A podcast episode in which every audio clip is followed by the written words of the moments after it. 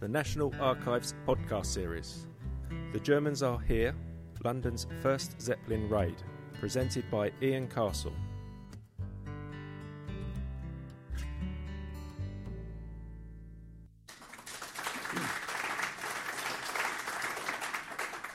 Thank you all very much for coming today on such a, a bright, sunny afternoon. I expected it to be grey and miserable, which gives the right, right mood for it. I was just having a little sort of rehearsal with this yesterday, and, and I realised that the talk actually lasts for about 46 minutes, which is actually 15 minutes longer than the air raid itself. So we should be getting quite a lot of detail um, to, to exchange uh, during the talk. So I think at that point, you know, I'll, we'll, we'll get underway. In five days' time, we will reach the centenary of one of these significant moments in London's history. On the 31st of May 1915, London was bombed from the air for the very first time.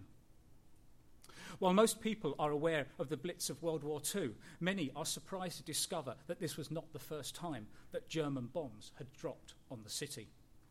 So, as we edge closer to the 100th anniversary of that fateful day, it seems a good moment to step back in time and look in some detail at what happened during that first aerial assault on the city 100 years ago, the first night of the Zeppelins. As the month of April 1915 drew to a close, and Londoners turned their calendars to May. The fears that held sway for many at the beginning of World War I had failed to materialise. Monstrous airships had not sailed over the city like marauding pirate galleons of another era. Murderous salvos of explosive and flaming bombs had not been unleashed on the crowded streets of the metropolis. But although free from attack, London's appearance had changed in those nine months. The war was real, its impact felt by every Londoner. When Britain declared war on Germany in August 1914, the city had no defence against aerial attack. Four days after the declaration, London received its first artillery allocated to an anti aircraft role when three one pounder guns were installed to defend the city, or rather, to defend Whitehall, at the Admiralty, the Foreign Office, and the Crown Agent's buildings. Although no one in authority thought they had the range to hit a Zeppelin, it was hoped they would at least force them so high that the accuracy of bomb aiming would be affected. Otherwise, the very limited supply of guns for aerial defence were allocated to ports, docks, munition centres, oil depots, and power stations. In October 1914, however, London finally received more artillery with three inch guns being positioned on Tower Bridge and at Green Park, and six pounders at Waterloo, Nine Elms, and the Temple. In addition, five more one pounder guns appeared at St James Street, Gresham College, Cannon Street Hotel, St Helens Court, and at Blackfriars. New searchlights appeared too. Then, in December 1914, a lone German seaplane flew up the Thames estuary as far as Erith before it was driven off. In response, more three inch guns were, were added. Uh, three guns came in at Clapton Orient Football Ground, Honor Oak, and at Parliament Hill. The other obvious change to the city at that time was the blackout. The first attempt to instigate lighting restrictions proved largely ineffective. So on the 1st of October 1914, the Commissioner of Police issued a new order. It required that all powerful outside lights be extinguished, that street lights be extinguished or shaded, that railway lighting be reduced to a minimum, that lights inside shops and other premises be shaded, and that lights on buses and trams should just be sufficient for the collection of fares. The war, as a journalist observed, had ushered in a new dark age. He wrote, For the first time, Londoners knew what it was to be hampered a little by the darkness. They took it in the Londoners' way, good humouredly, which is almost more than might have been expected, because the idea that his city might be in danger has scarcely yet penetrated the Londoner's easy-going mind, taking the whole thing as a not very good but tolerable joke. Another uh, journalist described how the war had changed the London sky. All night long, the sky was being explored by two searchlights. One is stationed over the middle gate of the entrance to Hyde Park at Hyde Park Corner. Where the other is, I cannot say. they are very beautiful to watch as their brilliant lines of light, like gigantic flaming swords, cross one another, probing the skies, piercing to heights where our eyes cannot follow. What seek they? Zeppelins. The journalist wrote those comments on the night of the 31st of December 1914. While Londoners looked to the skies on that New Year's Eve, wondering when the Zeppelins would come, unbeknown to them, they really had not been in danger at all. But that was all about to change.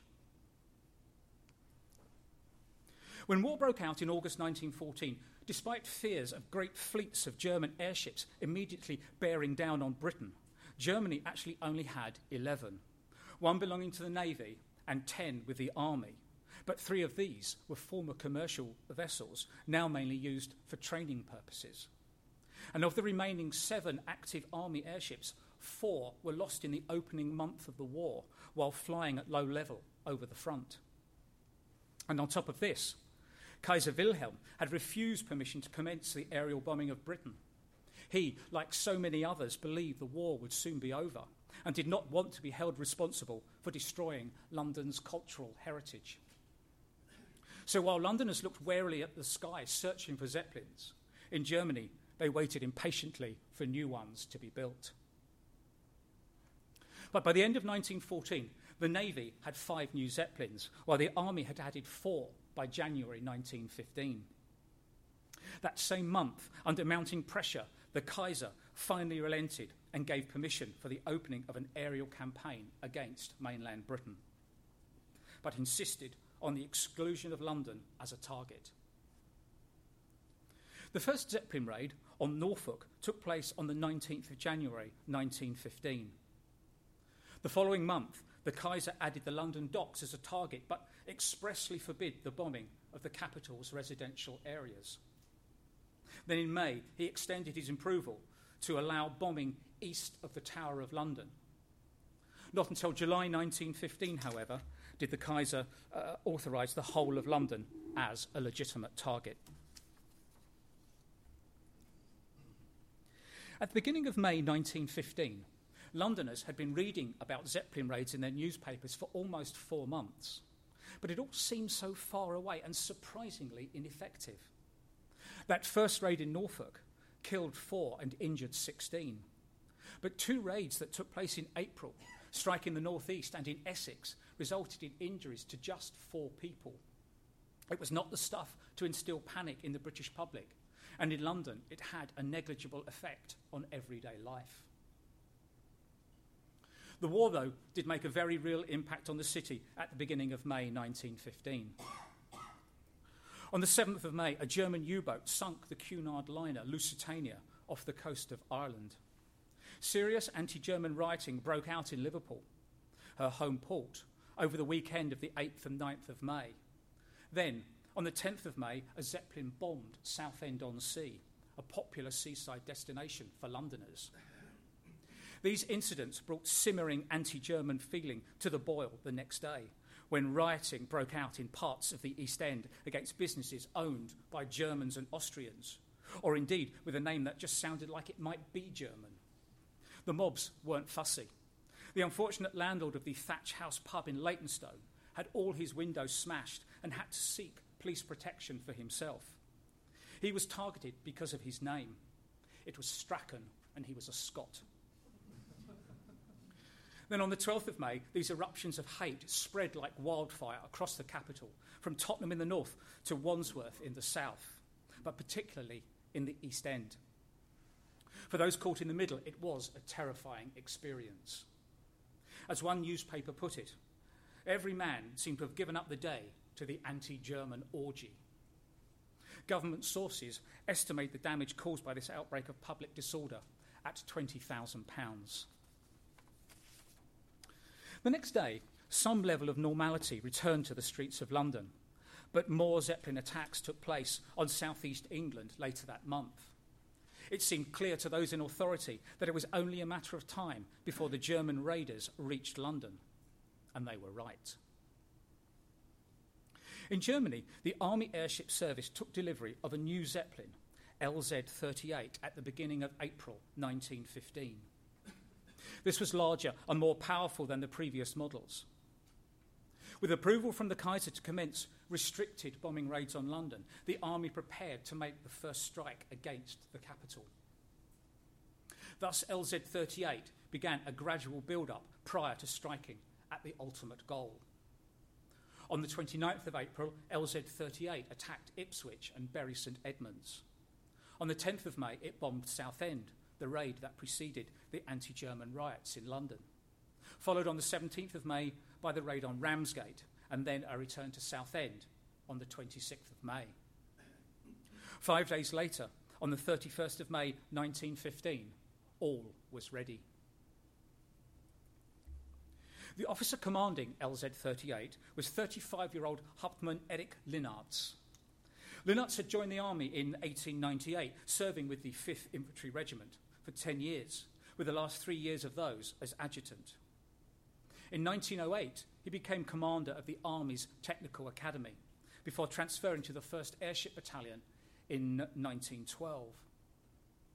The following year, he became an instructor and then. Uh, he became an instructor with the Airship Battalion, and then he moved to serve on Army Zeppelin Z4, with LZ 38 then becoming his first sole command.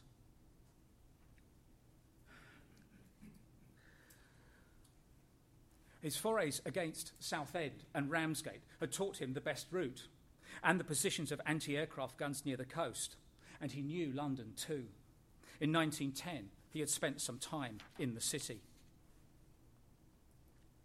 Throughout the morning of the 31st of May, there was great activity at the Zeppelin shed at Evere outside Brussels as the ground crew prepared LZ 38 for the raid. Engines were tested, ballast tanks checked, hydrogen topped up, and about 120 bombs carefully loaded. The majority, 90, were incendiary bombs. In total, they weighed about a ton and a half. LZ 38, 536 feet long, powered by three 210 horsepower Maybach engines, capable of driving her forward, wind permitting, at around 50 miles an hour, was now ready. The ground crew walked her from her shed, holding her down with ropes. Once clear, the propellers were tested, swirling up blinding clouds of dust. Then the order was given to the ground crew to let go the ropes, allowing LZ 38 to rise majestically in the late afternoon sunshine. As LZ 38 climbed into the Belgian sky and left Evere behind, Linnarz later recalled that it was a beautiful sight. A night of star spangled skies and gentle breezes. A night so hard to reconcile with a purpose as grim as ours. LZ-38 appeared over Margate at around 9:45 p.m. As it did so, an anti-aircraft gun opened fire. Linnarz described how the guns spat viciously and how the crew heard shells screaming past us. In fact, the guns below only fired two rounds, but it was enough to force Linnarz to increase his altitude and speed. He then approached the Essex coast. He came inland north of Shoeburyness and skirted Southend.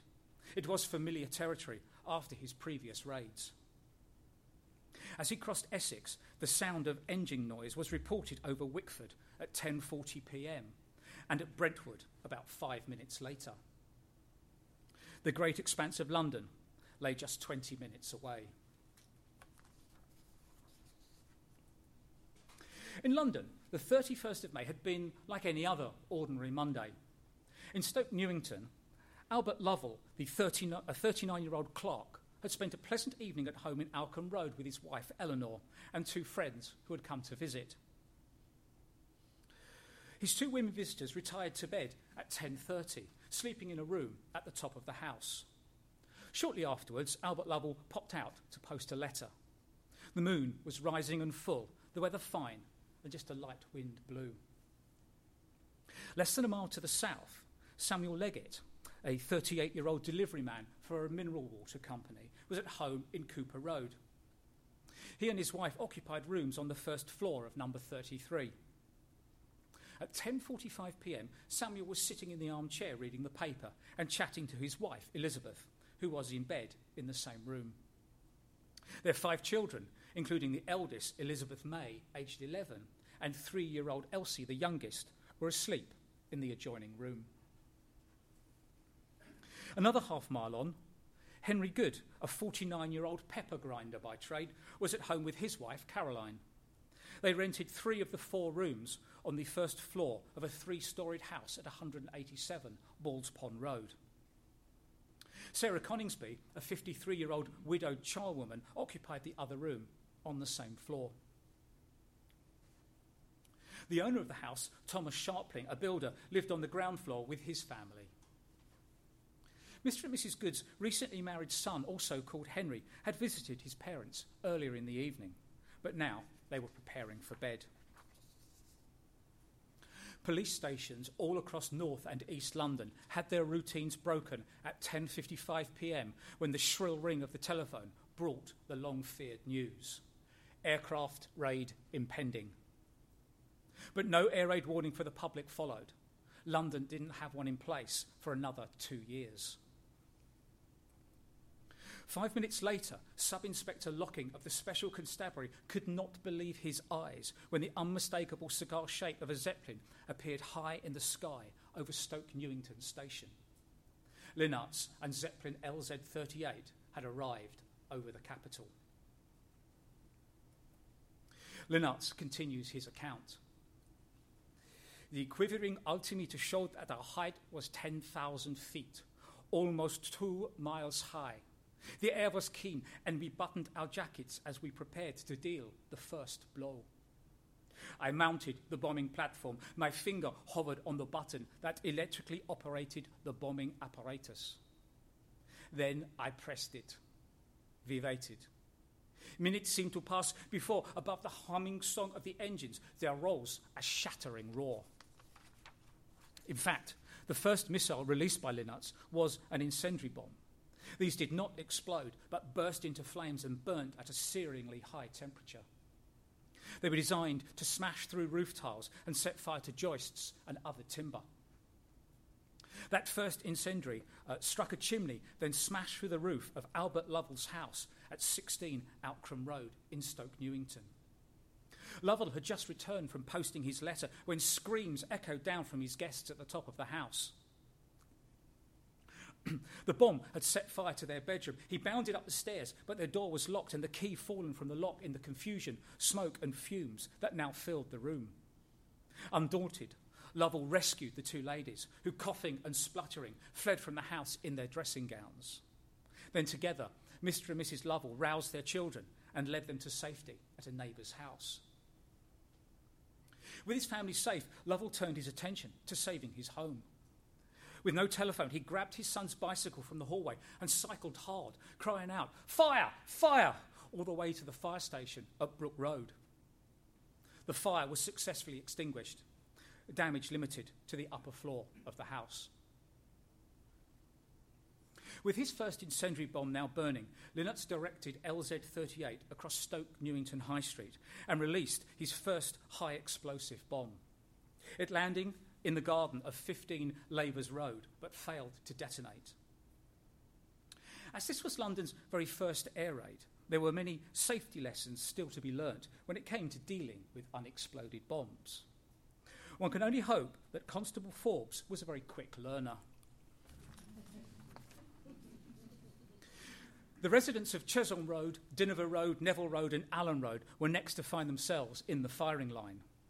One high explosive bomb, which landed at the rear of houses in Dynevor Road, tore off the backs of numbers 43 and 45 and also caused damage to number 41, the home of Police Inspector Herbert Wells. Amy Grant, living at number 45, suffered severe shock and had her right arm fractured by falling debris. Her brother Percy rescued her and carried her to a doctor.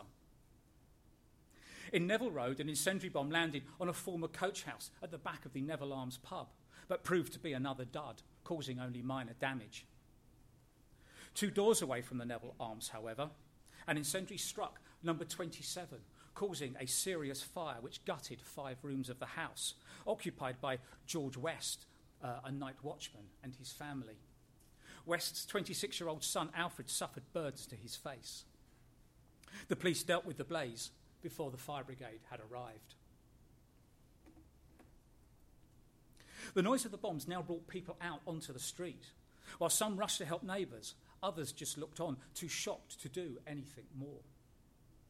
No one saw the Zeppelin pass over them, two miles up in the sky. No searchlights pierced the darkness. No anti aircraft guns barked their defiance. A bomb that dropped on 102 Shakespeare Road struck the coping, after which it fell eh, to the front area, carrying away the steps, damaging a sidewall and the railings. The bomb also caused damage to 104 next door, where flying debris inflicted minor injuries on the occupier, Charles Pollington, and Violet, his six year old daughter. Although about 10 bombs had fallen so far, injuries had been light. But that was about to change as LZ 38 passed over Cowper Road. On the first floor of number 33, Samuel Leggett, as we saw earlier, was reading the newspaper and chatting to his wife, while their five children were asleep in the back bedroom. Moments after 11 pm, the couple heard explosions.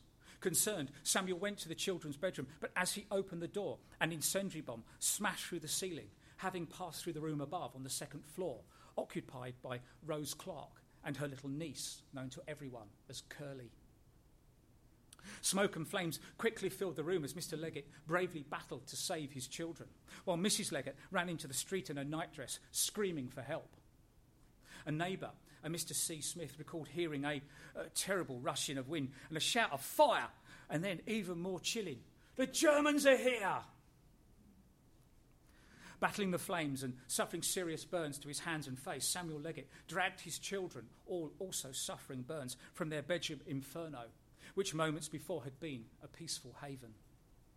But Samuel wasn't finished. He dashed up to the top of the house and rescued young Curly, too. Amidst the confusion, smoke, and flames, neighbours crowded around to help. For a moment, Mr. and Mrs. Leggett looked around for their youngest daughter, three year old Elsie, but someone, meaning well, said they thought a neighbour had taken her to safety. Traumatised by the whole experience, the Leggetts took themselves to the Metropolitan Hospital in Kingsland Road, while a neighbour carried 11 year old Elizabeth May, who had suffered serious burns. Sadly for the Leggetts, the trauma of that night had only just begun. At about four in the morning, Police Constable Churchill entered the Leggetts' burnt out home and discovered that little Elsie had not been carried to safety. In the smoke blackened bedroom, he found her little charred body buried beneath the still smouldering debris. And yet there was still more dreadful news to come for the distraught family.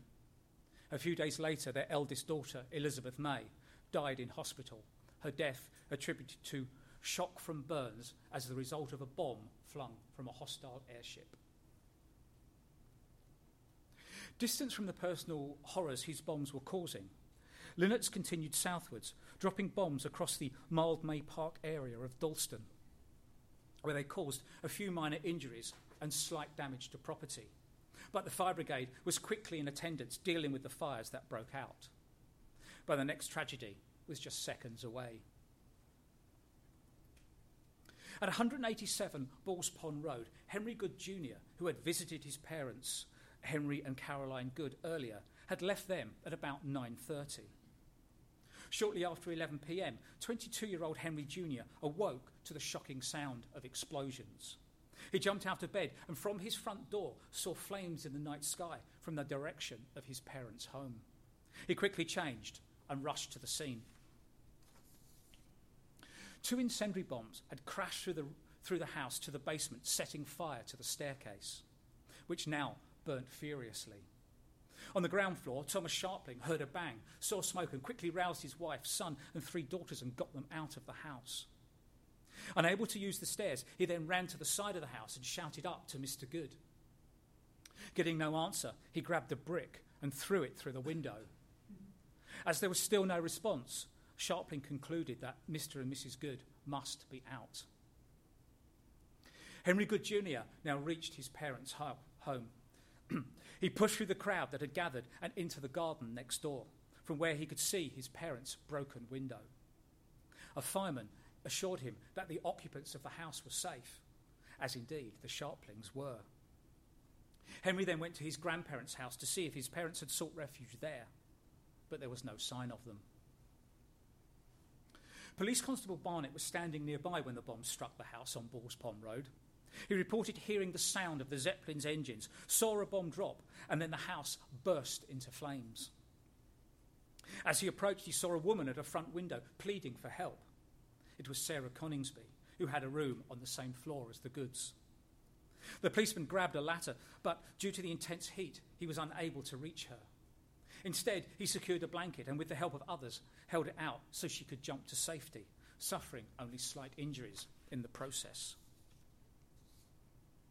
Only around midnight was the whereabouts of Henry and Caroline Good finally revealed. With the flames extinguished, Constable Barnett placed a ladder against the house again and peered into the blackened smoking room at the back. There, kneeling by the bed, were two figures as if in prayer, but they weren't in prayer. They were dead. Henry and Caroline Good were naked, their clothes burnt from their bodies. All that remained was a small band of woolen jersey on Henry's arm. That arm was tenderly around his wife's waist. The flames had burnt all the hair from Henry's body, while Caroline gripped a large piece of her own hair in her hand. The doctor who attended the scene gave evidence at the inquest and agreed that she had probably snatched at her own hair in agony. The doctor pronounced death due to suffocation and burns. But how tragic their last moments must have been. Unable to effect an escape from the fiercely burning building, the couple, married for 27 years, knelt down together by the bed and died in each other's arms. Linnarz and LZ 38 now followed the line of Southgate Road.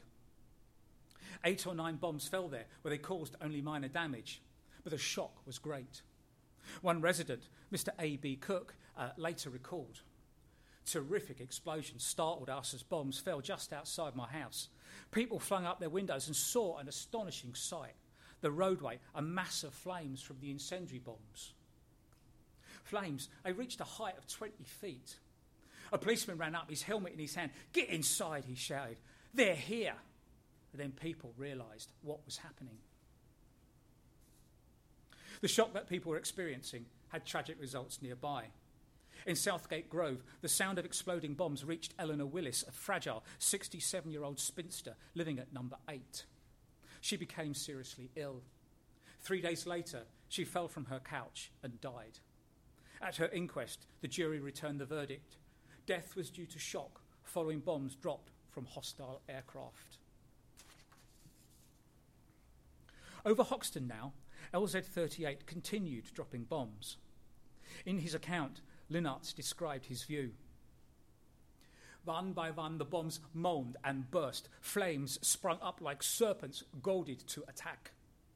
Taking one of the biggest fires, I was able by it to estimate my speed and my drift. That biggest fire may well have been one that engulfed and gutted a cabinet maker's premises at 31 Ivy Street. Or maybe it was at 5 Bacchus Walk, where flames consumed the premises of another cabinet maker's, as well as that of a toy company. And between those two conflagrations stood the house of Herman Morris, a Jewish tailor living at 49 Ivy Lane. An incendiary bomb smashed through the roof and set fire to the house, where only the prompt actions of a neighbour, Henry Barrett, saved Morris's two young daughters, Hilda, aged four, and Dora, just 18 months old, from the flames. Fires were burning all over Hoxton now. At 329 Hoxton Street, a great number of boxes in the, rard, in the yard of a bamboo, bamboo furniture manufacturer were ablaze. Peter Begovich, a 44 year old Russian night watchman, fled in terror from the burning, burning premises. Unfortunately for him, he ran straight into an angry crowd. They accused him of being a German and of starting the fire. Then, in the formal words of a police report, he was ill treated by the crowd, which resulted in him needing medical, medical attention later in hospital for eight cuts to his head. But for Hoxton now, the worst was over. Away to the southeast, Shoreditch was busy that Monday night. Its music halls were doing a good trade. And in Whitechapel, Greenberg's Pavilion, a popular picture house, would soon be emptying its customers into the commercial road. Nearby, Isaac Lerman, a Russian Jewish tailor, and his wife Rachel were waiting for the return of their 16 year old daughter Leah, who had gone to Greenberg's with a girlfriend. A street away, another tailor, Louis Rubin, and his wife Sarah were growing increasingly concerned by the late return home of their eight year old son Samuel, who had also gone to Greenberg's. Having passed over Hoxton, Linnarz continued on his trail of destruction. His next batch of bombs descended around Shoreditch High Road. Three incendiaries landed on the roof of the Shoreditch Empire Music Hall, where a performance was still in progress. They made a large hole in the roof and damaged the ceiling above the stage and a dressing room. As plaster rained down, only the swift actions of the manager, who addressed the audience from the stage, prevented a panic. Then, a report concludes, the band played lively airs while the audience left the house in an orderly manner. Other bombs fell close by. Then three smashed through the glass roof of the main shed at the Great Eastern Railway's Bishopsgate goods yard, but caused only minor damage. From his position over Shoreditch, it would have been simple for Linnarz to strike at the very heart of the city of London. As he wrote, there were the old familiar landmarks St. Paul's, the Houses of Parliament, and Buckingham Palace, dreaming in the light of the moon which had now risen. But the Kaiser's orders were specific. Bombing was confined to the area east of the Tower of London. So LZ 38 steered away from the city. The unfortunate citizens of Whitechapel would suffer instead. A number of bombs fell across Spitalfields, causing little damage. Then, over Whitechapel, the first three bombs struck at the core beliefs of many a churchyard, a synagogue, and a bonded warehouse full of Johnnie Walker's whiskey. At about 11:15 p.m., the audience that had enjoyed the evening performance at Greenberg's Picture House had already emerged out into the commercial road and were dispersing. But as they did so, the night sky filled with an extraordinary sound exploding bombs. Looking back towards Shoreditch, the sky glowed an eerie red. Amongst the crowd was 16 year old Leah Lerman and her friend. Also in the crowd was 8 year old Samuel Rubin, whose parents were worrying about his late return. All three were only a few minutes from their homes. As the bombs began to fall in Commercial Road, everyone ran for cover. In the turmoil, Leah Lerman and her friend lost each other. Both Leah and Samuel Rubin ran into Christian Street. As they did so, a bomb exploded. A policeman standing about 200 yards away ran to the spot and was joined by a colleague. There they found Samuel Rubin slumped in a doorway, a pool of blood already spreading inexorably around him. He was dead. They found Leah too. She had grievous injuries wounds to her neck, face, a deep lacerated wound to her right breast, and injuries to her elbow and thigh. But she was alive, just. Eleven others in the street, bewildered and shocked, bore painful injuries. Now, desperately worried about the absence of his son, Samuel's father, Louis, went out to search for him. He heard that a boy had been injured and taken to the London hospital. There he found Samuel lying dead on a stretcher with, as was stated at his inquest, wounds to his abdomen, metal fragments in his shoulder, and other injuries to his legs and hands. The police report was more candid young Samuel had been disemboweled and mutilated. Leah's parents were also searching for their daughter. They eventually found her in hospital in the early hours of the morning. Her mother described her as unconscious and hurt all over. Leah never recovered and died a few hours later. These two marked the last civilian fatalities of the raid but LZ 38 still had more bombs to drop. After dropping an explosive bomb on the roadway at Burslem Street, LZ 38 steered back across the commercial road, taking a northeast course, having come within 500 yards of the London docks. Six bombs fell across Stepney, but none of these caused any personal injury or serious damage. Linnarz was now on his way home, He'd still not come under attack, but did not wish to tempt fate. As he steered out towards Leytonstone, he readied his last six bombs. The first fell on 26 Colegrave Road, Stratford. On the ground floor lived 42 year old warehouseman John Stacey, his wife Mary, and their two sons. Upstairs lived 60 year old Peter Gillies, a carpenter at a nearby brewery, and his wife Emma. Herbert Osborne, who lived at 30 Colegrave Road, told the police, oh, I heard the droning of an aeroplane, but I could not see anything. According to the noise, it came lower, and then I saw the bob drop. It was simply a dark object, and I saw it drop through the roof of number 26. The bomb, an incendiary, crashed through the roof and passed about five feet from Peter and Emma Gillies as they lay in bed. It smashed right through a wooden chair in the room, through the floorboards, down to the hallway on the ground floor, where the now burning bomb dug a hole 12 inches deep. Smoke and fumes filled the hallway, while flames caught the floor and wallpaper. John Stacey immediately leapt out of bed and unsuccessfully attempted to extinguish the flames, helped by a neighbour. Eventually, Stacey managed to lift the still burning bomb by its handle and throw it into the road, from where a policeman put it in a bucket of water and carried it, hissing and spitting, to West Ham Police Station. Linnarz dropped his final salvo on Leytonstone. Bombs fell on Florence Road, Park Grove Road, Granleigh Road, and Dyers Hall Road. Most of the damage was minor, and only two people, Rebecca Green and Thomas Gilbert, suffered slight injuries.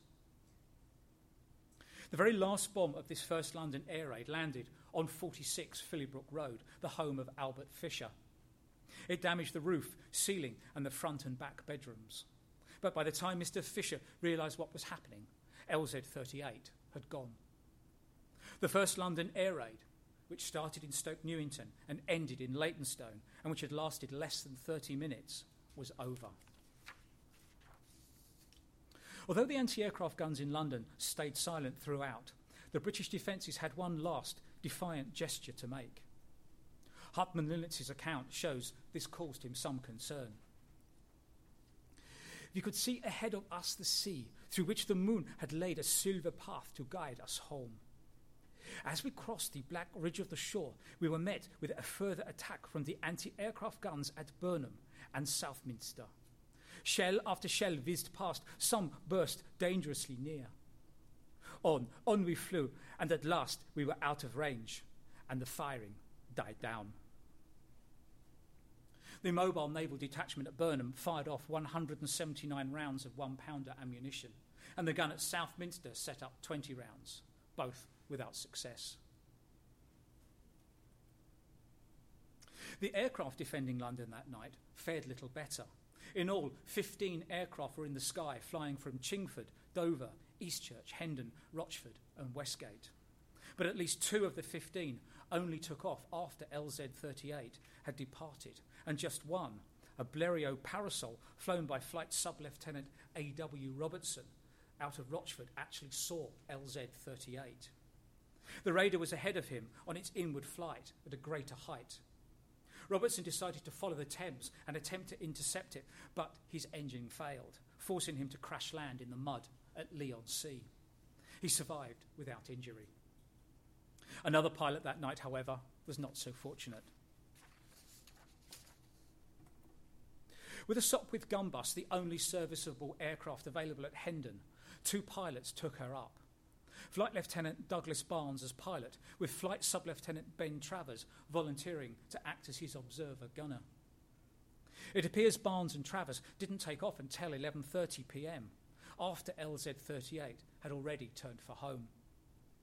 Reports suggest they became disorientated and decided to make an emergency landing at Theobald's Park in Hertfordshire. Something told Travers to go against correct procedure, and he unfastened his seatbelt as they descended into low ground fog. The Sopwith hit the ground hard at high speed, bounced twice, and then turned over on its back. The first impact jettisoned Travers clear of the aircraft, but Douglas Barnes died in the wreckage. Ben Travers later recovered from his injuries and returned to flying, and later went on to become an extremely successful playwright and novelist. Back in London, the police reported positively on their night's work. All police areas echoed the sentiments in, this, in the report issued by H Division, which covered the area from Shoreditch to Stepney. The report states a considerable number of persons quickly assembled in the streets, particularly at Shoreditch High Street, Whitechapel Road, Commercial Road, and Christian Street, but they were all generally amenable to police and exceedingly well behaved. There was no panic or disorder. However, this lack of disorder by the crowds may have been in part due to the sheer numbers of police, both regulars and specials, on the streets that night. H Division had called out 475 officers, while at K Division, where only two bombs dropped, an immense army of 955 police officers assembled, ready to react to the slightest trouble. The following day, when the police presence was less evident, the mood of the crowd changed. Sylvia Pankhurst, working for women's welfare in the East End at the time, had been close to the bombing. In the morning after the raid, vast numbers of sightseers descended on the stricken areas, keen to see the damage for themselves. Of those who appeared in Hoxton, she wrote, Streams of people led the way to the damaged buildings. Crowds, mostly made up of women, gathered before each ruined home. One in Cowper Road, where a child had been killed, was still inhabited. A soldier in khaki stood at the door, striving in vain to keep back the press of human bodies surging against it. In the ashes left by the fires which had ravaged homes, nothing save the twisted ironwork of the bedsteads could be identified. In this environment, rumours spread quickly. Many claimed to have seen lights signalling to the Zeppelin raider. It was time to make the Germans in, the, in their midst pay those that remained after the riots earlier in the month, anyway. The Times newspaper gave a brief report on damage to property, but Sylvia Pankhurst, who witnessed some of the disorder at close hand, gave a far more personal view of the terror on the London streets. Down the street, a, a, babel of shouting, tremendous outcry. A crowd was advancing at a run, a couple of lads on bicycles leading, a swarm of children on the fringes, screaming like gulls. Missiles were flying. In the center of the turmoil, men dragged a big, stout man, stumbling and resisting in their, in their grasp, his clothes whitened by flour, his mouth dripping blood. They rushed him on. New throngs closed around him. From another direction arose more shouting, a woman's scream. The tail of the crowd dashed off towards the sound. Crowds raced to it from all directions, fierce, angry shouts and yells. A woman was in the midst of a struggling mob, her blouse half torn off, her fair hair fallen, her face contorted with pain and terror. Blood was running down her bare white arm. A big drunken man flung her to the ground. She was lost to sight. Oh my God! Oh, they're kicking her! A woman screamed. Pankhurst pleaded with a soldier standing nearby to intervene, but he just replied, Why should I? Then a military car drew up and she asked the officer inside if he would take the woman away. I don't think we can, he answered. We're on military business. Pankhurst then describes how the mood of the mob changed. Its anger seemingly satiated, how pitying hands picked up the woman who had now fainted and supported her, while someone attempted to tidy her hair. Those people who moments before had been shrieking their anger were now standing silent and awed. Finally, the police arrived and heavy handedly dispersed both the crowd and the victim. A calm finally settled over the city. London had been subjected to assault from the air for the very first time, but the fears of uncontrollable fires, mass death, and panic on the streets had not materialised. Although LZ 38 had flown unmolested over the capital and the fire brigade reported 41 fire incidents, only one of these was considered serious and required a district call out, the majority being dealt with by local appliances, policemen, and the public. LZ 38's raid had caused seven civilian deaths and injured 35, with material damage estimated at a little under £19,000, which was in fact just less than the cost of the damage caused in the anti German riots almost three weeks earlier.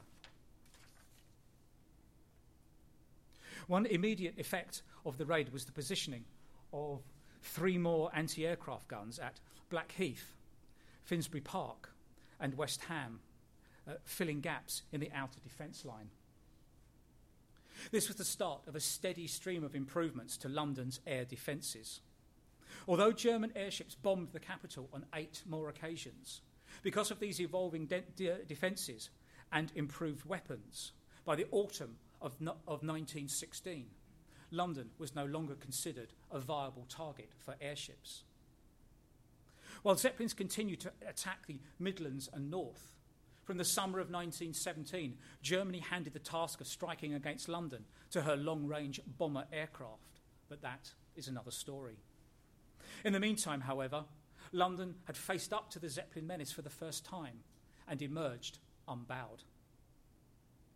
And what of the Londoners' experience? For those unfortunate enough to find themselves in the path of the Zeppelin raiders, their experience was one of terror and fear.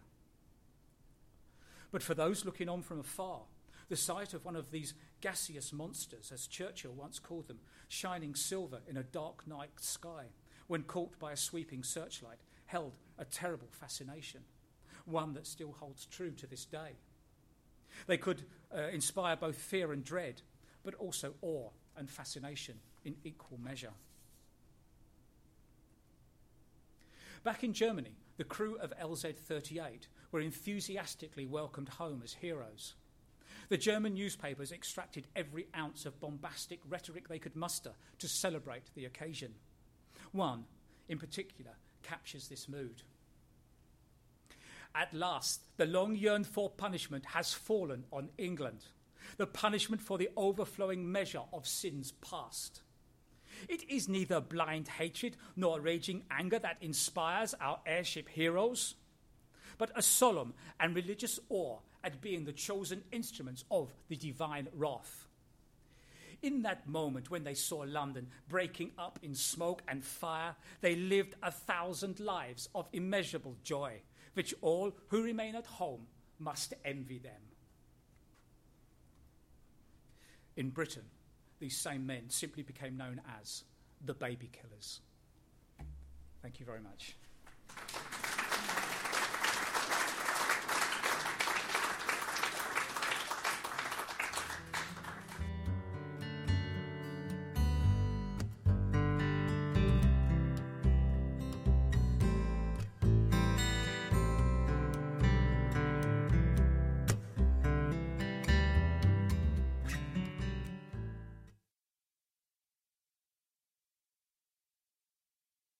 This talk was recorded on the 26th of May 2015 at the National Archives, Kew.